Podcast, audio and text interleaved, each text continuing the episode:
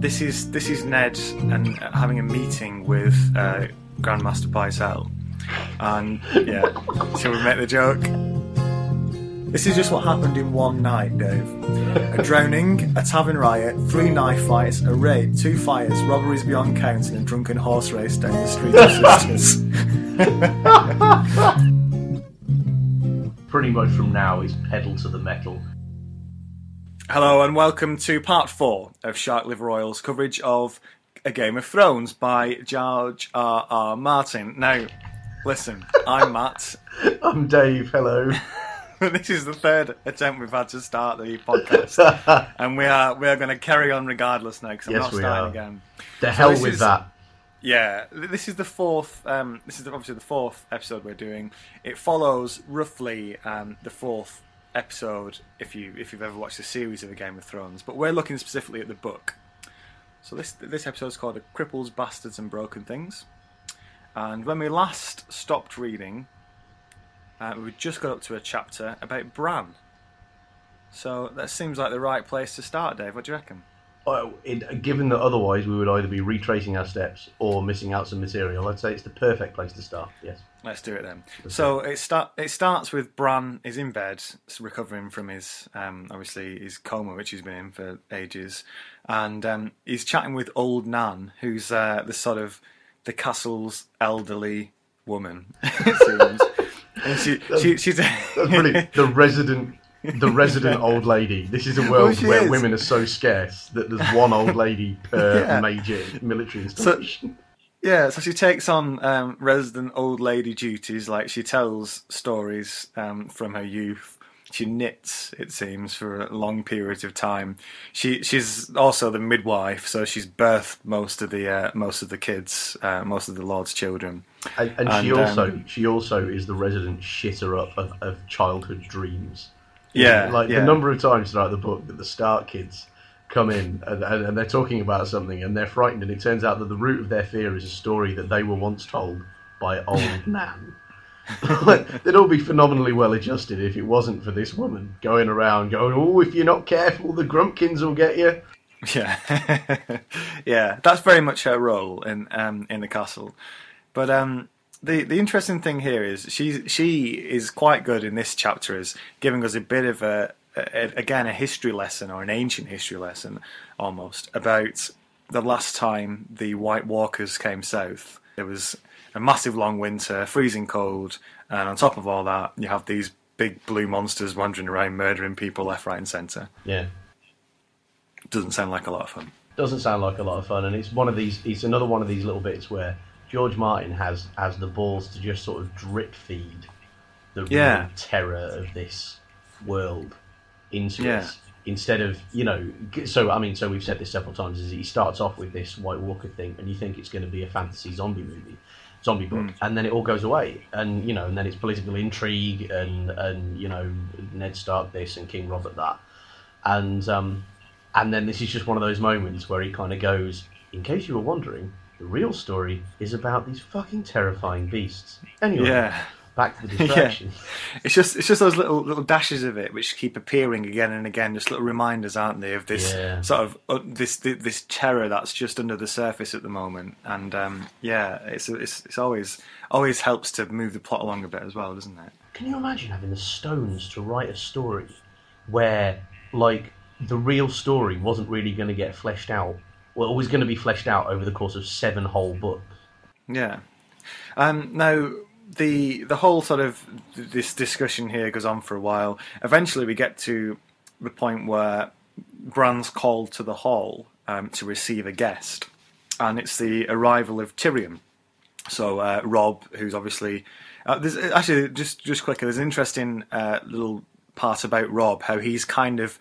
Again, we've spoken about this before, but he's almost 2 people now, Rob, because on the one hand he's trying to be the Lord of Winterfell, because Ned's headed off south, but at the same time he's still effectively, barely more than a boy. He's and you keep seeing him slip back to a couple of sort of more immature things, but he's trying very hard to be this sort of leader that he's supposed to be now.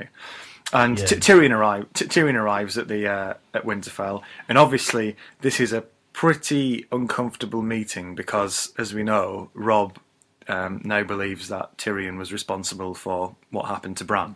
Yeah. It's, can I make an Arrested Development reference? Yeah, go on. He's a douche chill moment. Yeah. Yeah, so there's this very... Tyrion walks in and Rob's there just like, oh, it's you. Yeah. We should talk. So there's this very frosty reception for Tyrion. Tyrion seems relatively surprised about this, or at least gives that impression. Mm. And he actually reaches out, I suppose, to Bran, where he brings these plans in to allow him to ride a horse, even though he's lost the use of his legs, Bran, now. It's basically this special saddle which Tyrion has used in the past, because obviously as a dwarf he doesn't have his legs aren't long enough to actually ride a horse properly, but he's got this contraption and he thinks it might work for Bran as well.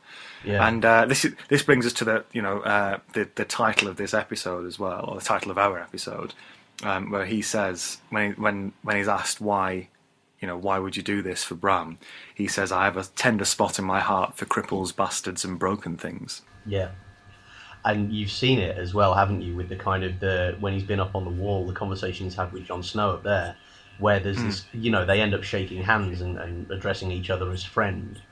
And, and there's no good reason for that to be so. Like, there's clearly no love lost between the Starks and the Lannisters. Yeah. But Tyrion seems to have this thing where, like, as much as he's loyal to his family, he's not averse to making friends wherever they are to be found. Mm. He's got this. He's one of the reasons Tyrion's one of my favourite characters, because he's got this really unusual kind of moral place. Like, he's not a goodie and he's not a baddie. He's a proper complex character who's got all sorts of flaws and might do things that are quite bad, but at the same time has a very strong moral core where he's like, no, you know, I feel for this kid, he's broken his back. You know, he's not going to walk again, how can I help? Although it seems that he was responsible for that in the first place. It does seem that way. So so it's like, but I mean, this throws it into question, doesn't it? Because you can, you know, did he do it? You know, there's been some talk back in King's Landing about whether somebody else won that dagger, and and he was in a bet, and this kind of, like, if there's enough anyway, this is what I'm talking about, there's enough to make it really ambiguous. He acts in this apparently very compassionate way, but he might have been responsible for the murder in the first place, or maybe he was, or maybe he wasn't. And nothing's certain, except the character's really, really interesting, and I love that. Yeah.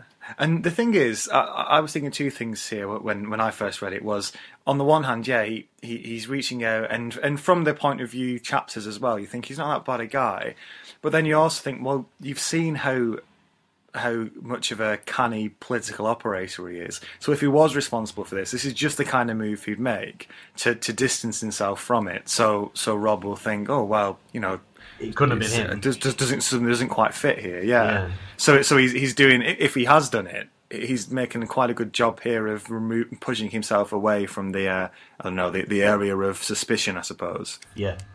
Yeah, and this just sets it up beautifully, doesn't it? Because this is a great scene, crackles with tension, and it's one where the whole time you're reading it, going, I don't know who I'm supposed to be rooting for here. No, and there's an added element to that. There's the wolves who almost kill him in this. The wolves come into the hall, and until they're actually called off, you think they might actually do for him, because they're very aggressive, and you often throughout the books, actually, without wanting to spoil anything, the wolves often seem able to detect threats, especially when the humans don't see something. Oh, that's interesting.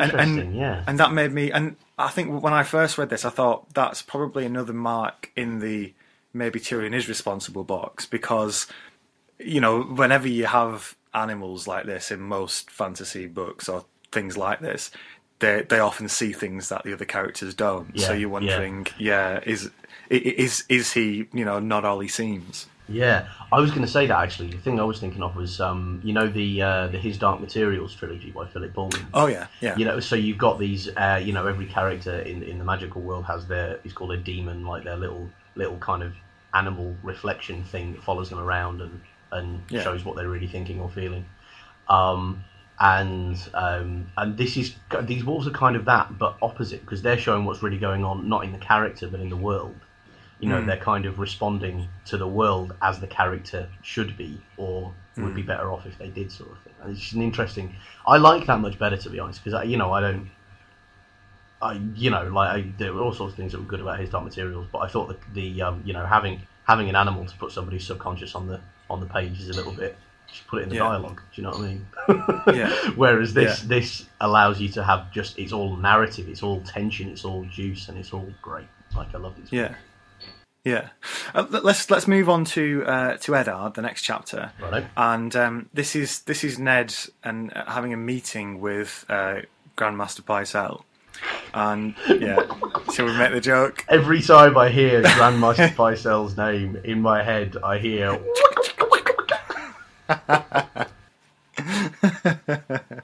yeah, so I suppose to make the joke, because we always do it when he's mentioned, Grand Maester Pycelle, who is not a famous DJ, he is in fact probably one of the sort of foremost academics in Westeros, isn't he? It is, but it's worth saying that we only really see him when he's at work, so who knows what he gets up to in the evening. Like, yeah, he might be a beast on the decks behind closed doors. He's a beast on the decks. I'm calling him that. The beast of the decks, Grand Maester Pycelle. Yeah. But I mean, seriously, what were your first impressions of this guy? Well, he's kind of... He suffers from being kind of lumped in with everybody else on the small council. So, I kind of instantly don't trust him because I'm very bought into Eddard, who's very, very uncomfortable with all of the political back and forth and nonsense in the small council. And Grand Maester Pycelle clearly has been a part of the way power works in King's Landing for a very, very long time. So it's a bit like, you're kind of wondering. He starts off as a character that you don't really trust. But on the other hand, he's kind of... It's clear that the other characters give him all the respect that they would give to any other Meister. And they are these kind of people who are supposed to be one step removed from the politics and all about serving the kind of ongoing good of the kingdom or their particular city as a whole. So he has a benign job, but seems to associate with malign individuals. So you're a bit like, you don't really... I didn't know which way to jump. I was definitely suspicious. Yeah. How about you? And well, I think I'm very, very similar. And I think it's because you have this suspicion because Ned is obviously suspicious. At the end of this conversation, Pycelle says, I'm here to... Remember, I'm here to serve. And Ned sort of walks away thinking, yeah, but who are you serving? And I think that's all sort of wrapped up in this, isn't it? Yes, and it is. I mean, this is it's pretty much an interrogation, isn't it? Ned is they're talking about the death of John Arryn, who was the old hand of the king. Ned's trying to find out if there was any foul play, which he obviously strongly suspects now. And you could even get the feeling that Ned's suspicious of Pycelle's involvement because he makes mention to the fact that when Pycelle was trying to save... when John Arryn was really ill and Pycelle's trying to save him, he sent away the other Maester who was sort of John Arryn's personal physician, effectively. Yeah, and he sent him away, and Ned's obviously a little bit suspicious of that. He's like, so you made sure that you were the only person responsible for his care, and then he died. It doesn't look very good, does it? That's true, and that's that is full on Cluedo character suspicious activity, isn't it? Yeah. It's Grand Maester Pycelle, who for some reason dismissed the other medical professionals in the room shortly before John Arryn died of poisoning. Yeah.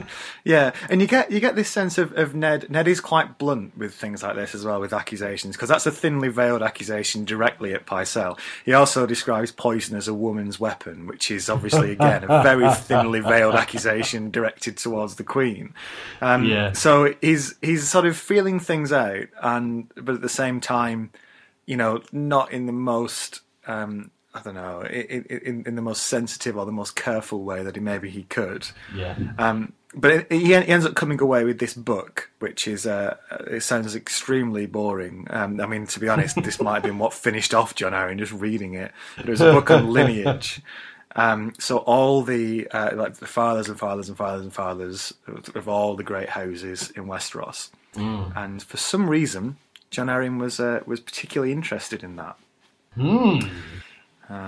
There's a couple of other bits in this chapter. As Ned heads back, he bumps into Arya, who's practicing standing on one leg, which is great because that's what her dancing master's told her to do. It is a brilliant scene, isn't it? She's learning how to use a sword, and the upshot of this is that she's to be seen around the palace standing on one leg. And if you approach her and ask what she's doing, she just goes, "My dancing master told me to. Go away." Yeah.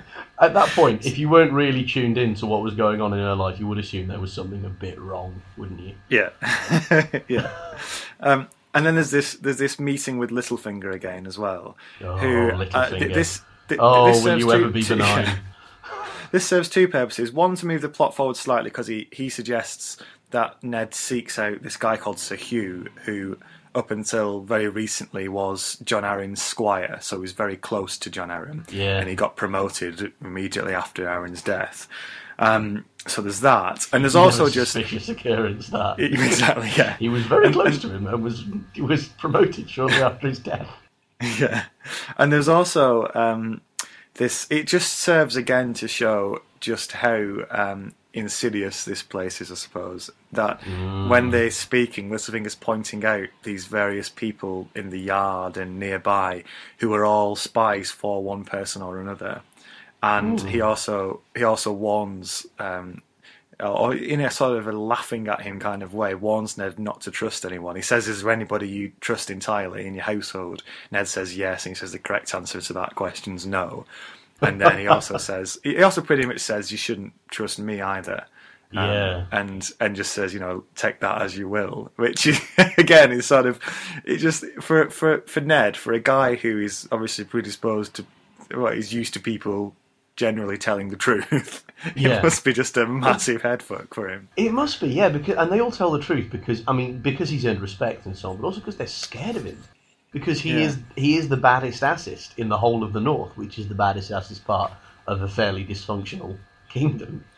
Yeah. And here he is in a place full of people who aren't scared of him and who don't respect him. But I wonder whether this bit is as close as a slug like Littlefinger can come to giving like avuncular advice. Sort of sitting down and being like, "Listen, you can't trust anyone, including me."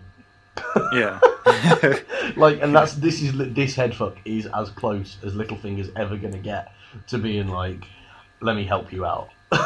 Yeah.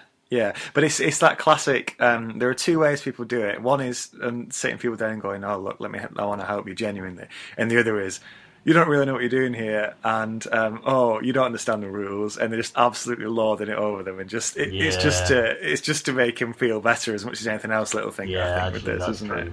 Yeah. Let's go from Ned the baddest ass to the arrival of a character who I don't think we're ever going to say reaches those heights, and it's a character called Sam. So we got to it's a John perspective chapter, and a new recruit arrives in the yard. This poor bastard called Sam, who he's actually some highborn actual mini lordling, if you like, because he.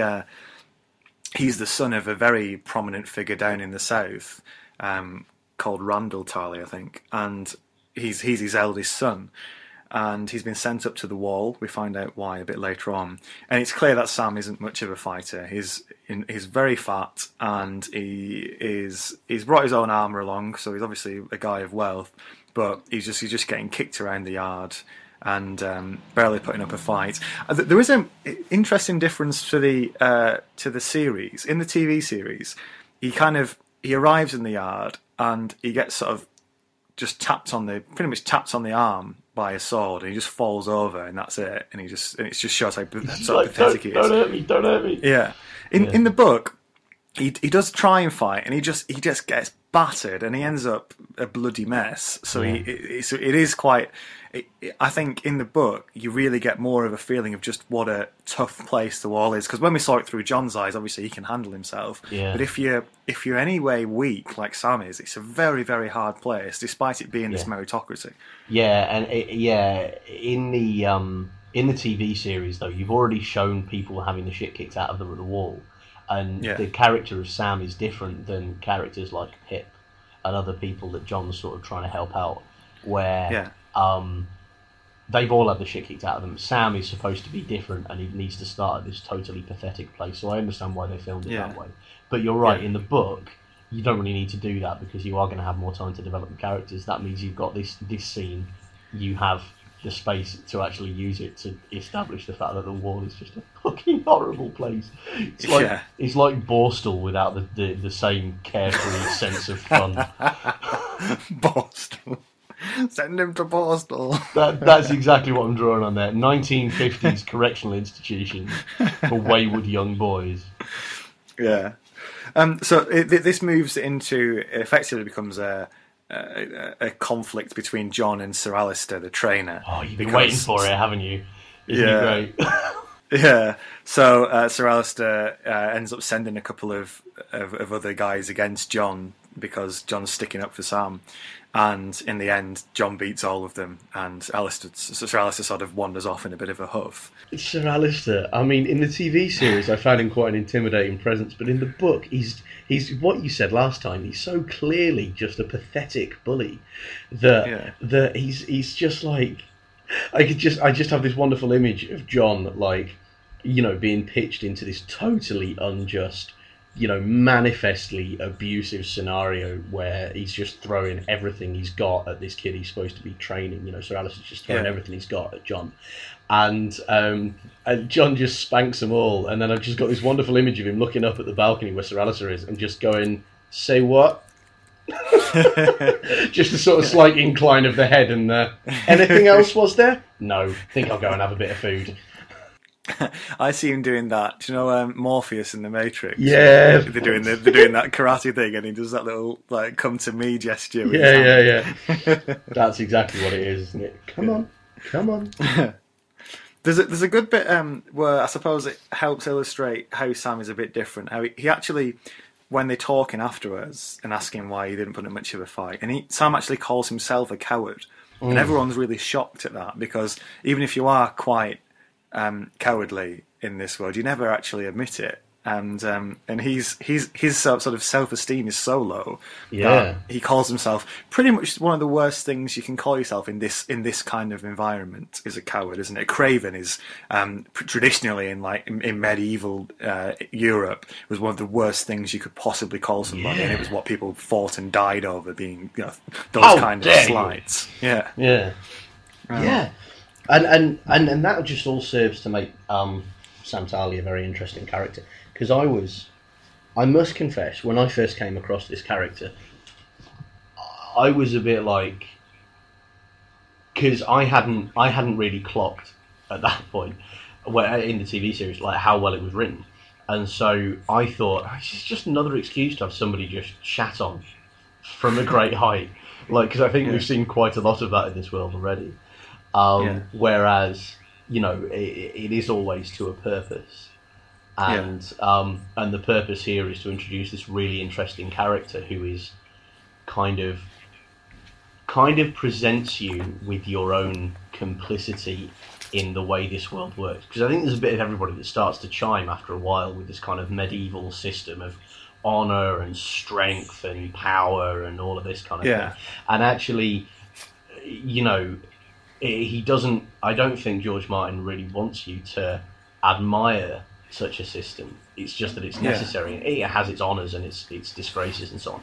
But I think he always wants you to criticise it a bit in the back of your head, always question it a bit. And the way you do that is by bringing this character who's so useless in comparison, you know, under this system. But he's also, you know, he's not just one-dimensionally shit. And it's quite interesting as well.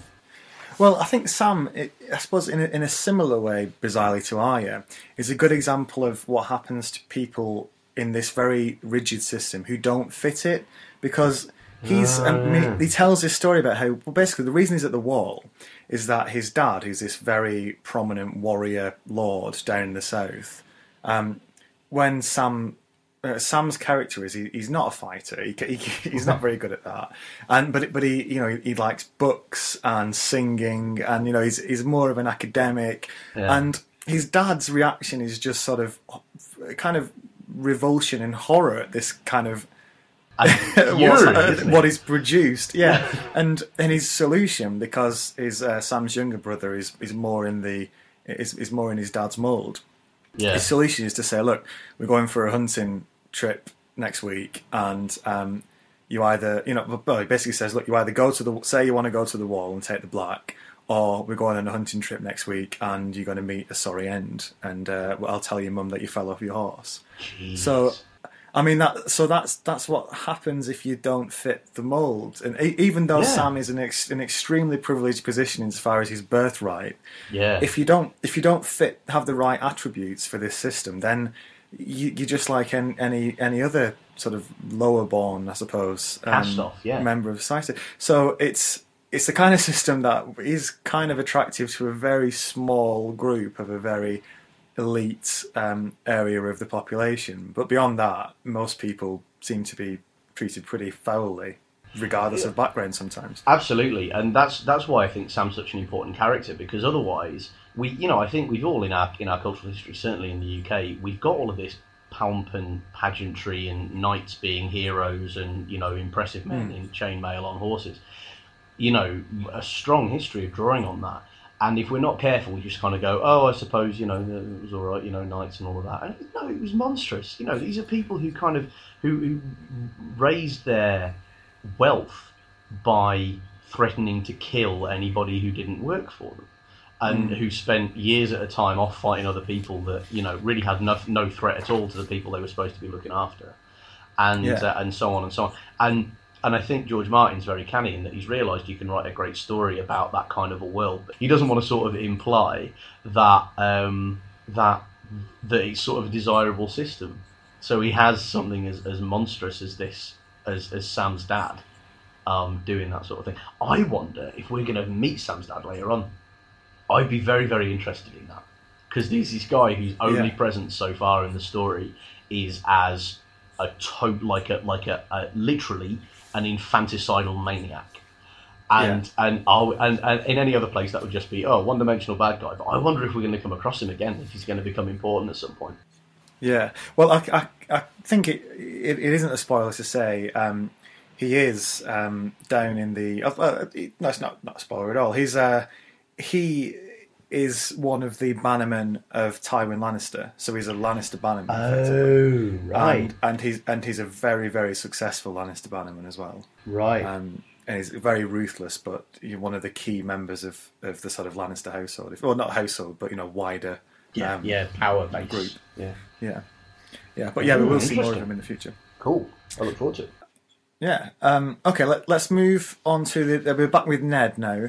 There's one more thing I want to say about John, is just the fact that we get from this chapter a sense. This is what the book does much better than what the series can, of John settling in now as well. We spend a bit of time with him doing his sort of day-to-day jobs, and towards the end, the chatting and the talking about how he feels as if these other lads around him now are brothers rather than just colleagues or friends, and you just get that sense of that tight bond that really does form up at the Wall between the members of the Night's Watch, despite all the hardships, or maybe because of all those hardships. Yeah, and despite all of the differences between them, you know, you've got various offcasts from the upper class, but then, you know, the vast majority of the people at the Wall are these kind of criminals, basically. Who don't know what they're doing and don't know how to handle themselves and aren't terribly trustworthy. And yet here's John kind of... I really love the kind of ironic twist this gives to the whole Lord Snow name for the last episode, and it's given to him by Ser Alliser as an insult and that. But actually, you know, he finds here a group of people in which he can be the natural leader he's always been good at being. Yeah. But you know, free from always being that bastard Jon Snow. Yeah. The wall stuff. Great juice in it, yeah. Now, back down in King's Landing with Ned, and we get this report from the poor guy who's the head of the City Watch, who are effectively the police, or the militia which take care of the policing, I suppose, in the city, talking about, obviously, this event's being put on for the tournament for the Hand of the King. And he's saying about some of the issues they're having around it with security, because all these rowdy knights and all their sort of people around them have arrived in the city, it's packed, and it's getting a bit out of control. It's described as, this is just what happened in one night, Dave. A drowning, a tavern riot, 3 knife fights, a raid, 2 fires, robberies beyond count, and a drunken horse race down the street of Sisters. So, I mean, this is not a good time to be the head of the City Watch. It's the drunken horse race that gets me every time. Like a litany of horrible, horrible crimes. And then, do you know what? I'm going to fucking race you. I'm going to fucking race you. But I can't walk. I tell you what, this is just race on the horses. All right.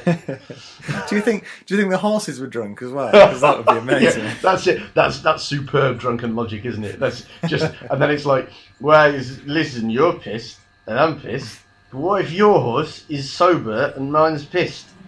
You give him some brandy, otherwise it's not fair.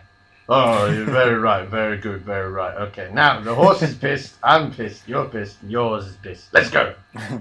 The next morning, I don't know where it went wrong. That's it as well, isn't it? Oh, I've got a headache, and I remember giving brandy to a horse. I don't think I want to know much more than that, to be honest. Yeah, so I mean that's the bad side of this tournament, and obviously it's a very expensive thing to put on as well. Littlefinger gives the counter argument because he's the master. We don't think we mentioned his actual position on the council is the master of coin, so he's in charge of the treasury. And money. So yeah, unsurprisingly.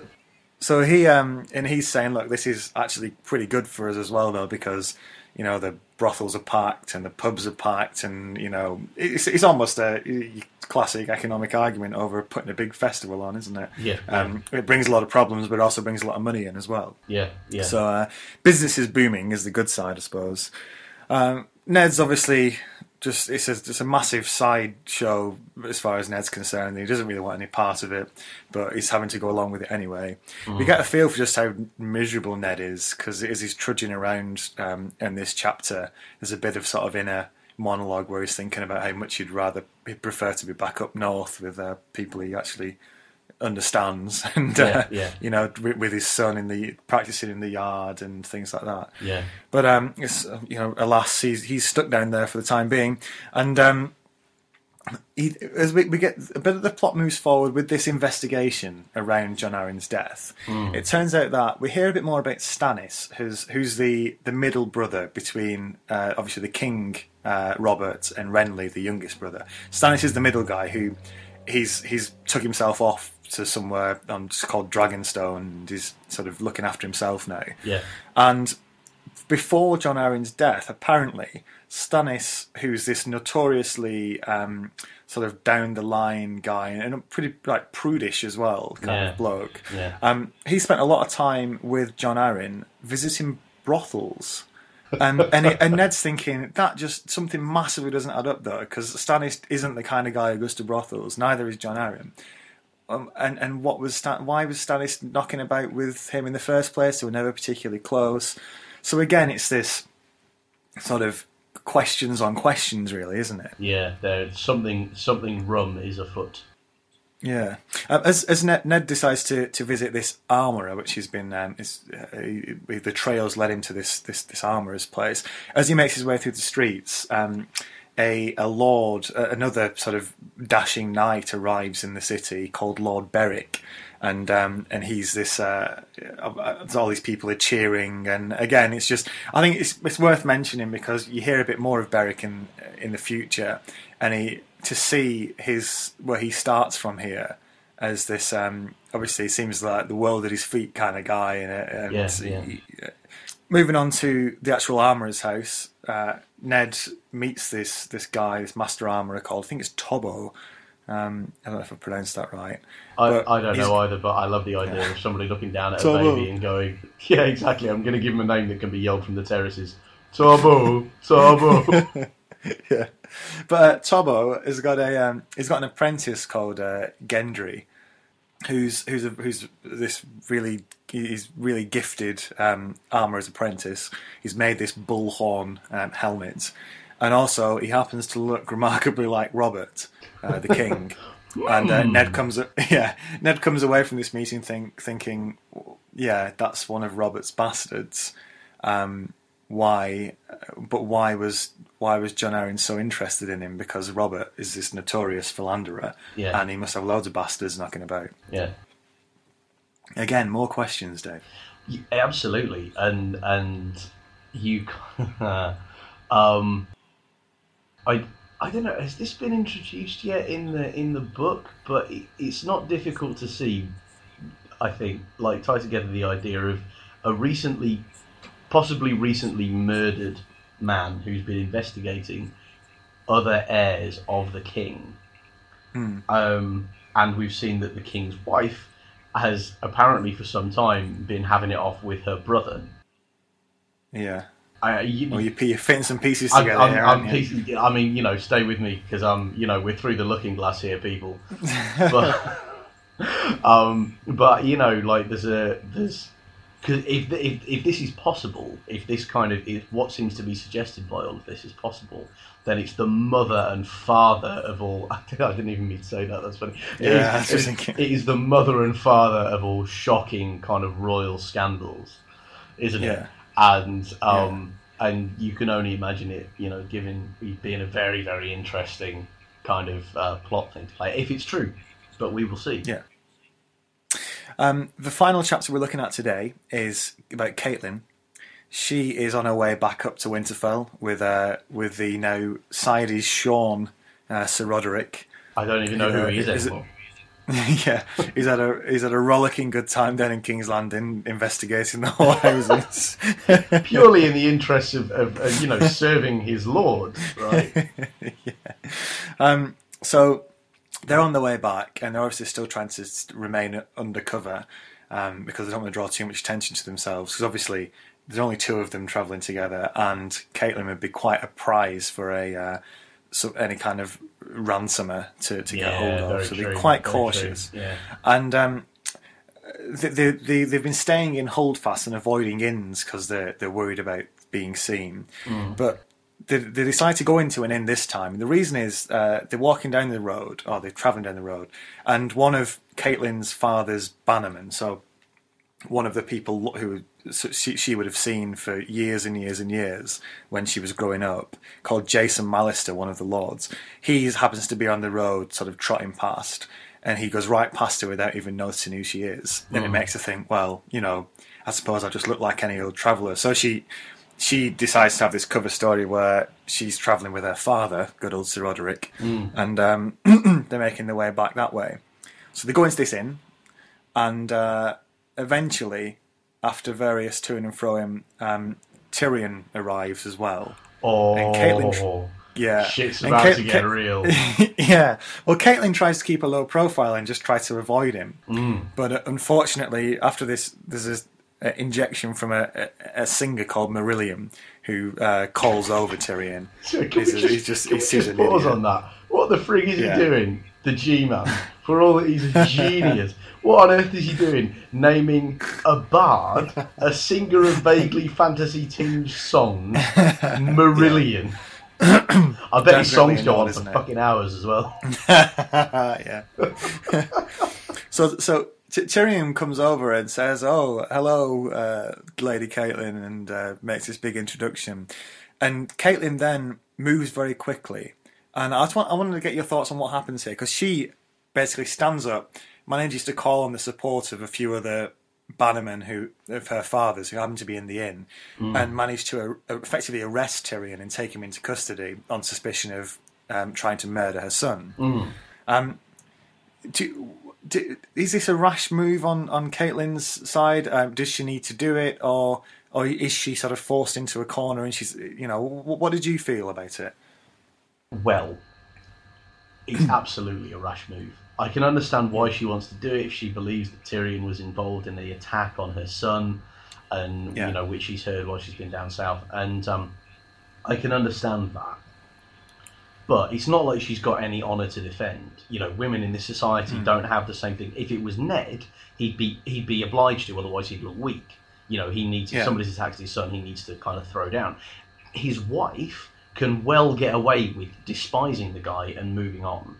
You know what I mean? Yeah. And kind of doing what she really needs to do, which is go north, rally the support and the troops, and above all, not take on a phenomenal kind of danger. Like, give the most rich and powerful people in the entire nation, who are a heartbeat away from the throne, a reason to hate you and attack you.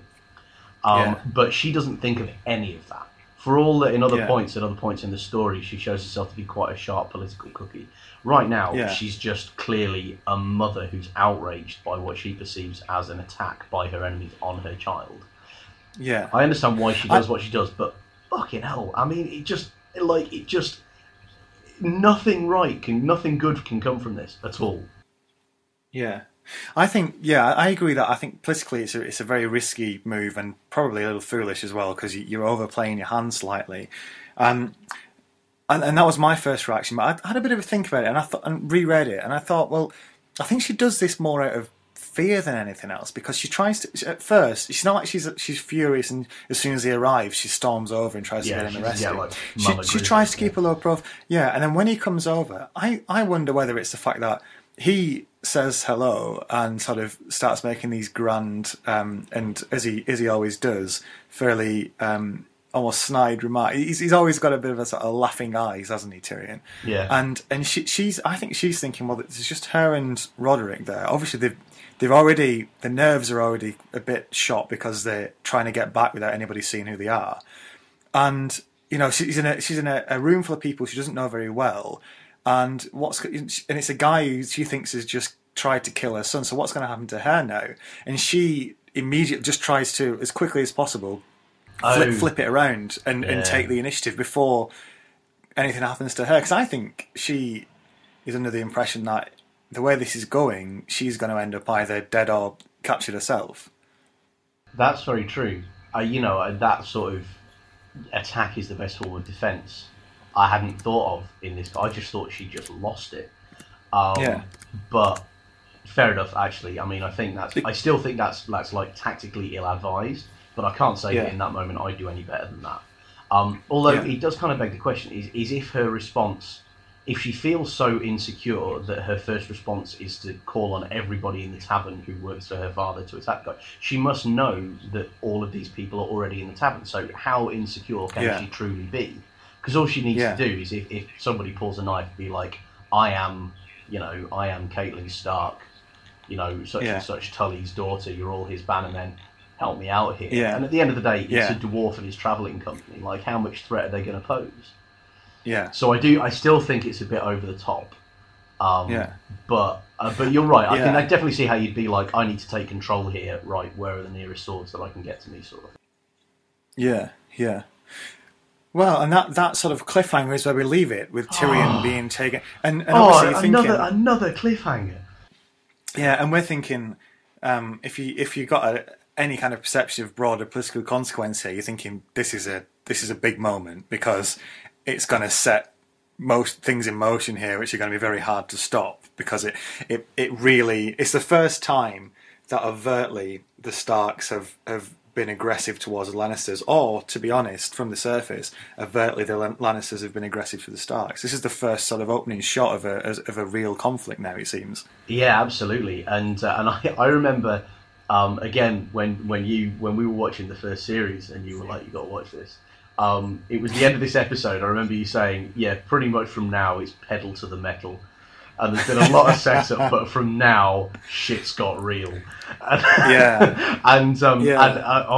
It's brilliant. I'm really looking forward to doing the next few bits, because they are fantastic stories. Yeah. Yeah, if you're reading along with us, then get ready, or buckle up, because this is where it gets. If you think it's been sort of good so far. It's just about to ramp up another notch. Yeah. If you are reading along, the next part we're going to do, obviously we start from the next chapter is, I think it's about Sansa, page 285 if you've got the paperback, and it starts Sansa Road to the Hands Tournament. And we're going to read as far as page 372, so it's a big chunk of the book, and it's the chapter to stop at is when you get to one about Daenerys, and it begins the Horse Gates of Vast Dothrak. So it's quite a lot to read. But I mean, it's Christmas now, so you got some time. Just push the family and the kids to another room. Sit down with your favourite book and prepare for your favourite podcast. Absolutely, yeah. Who needs family at Christmas time when you've got Shark Liver Royal? Exactly. When you've got feuding families in France, impeccable chainmail. Yeah. Okay. Well, until next time. Very, very Merry Christmas. Absolutely. And we'll see you next time. Merry Christmas. Happy reading.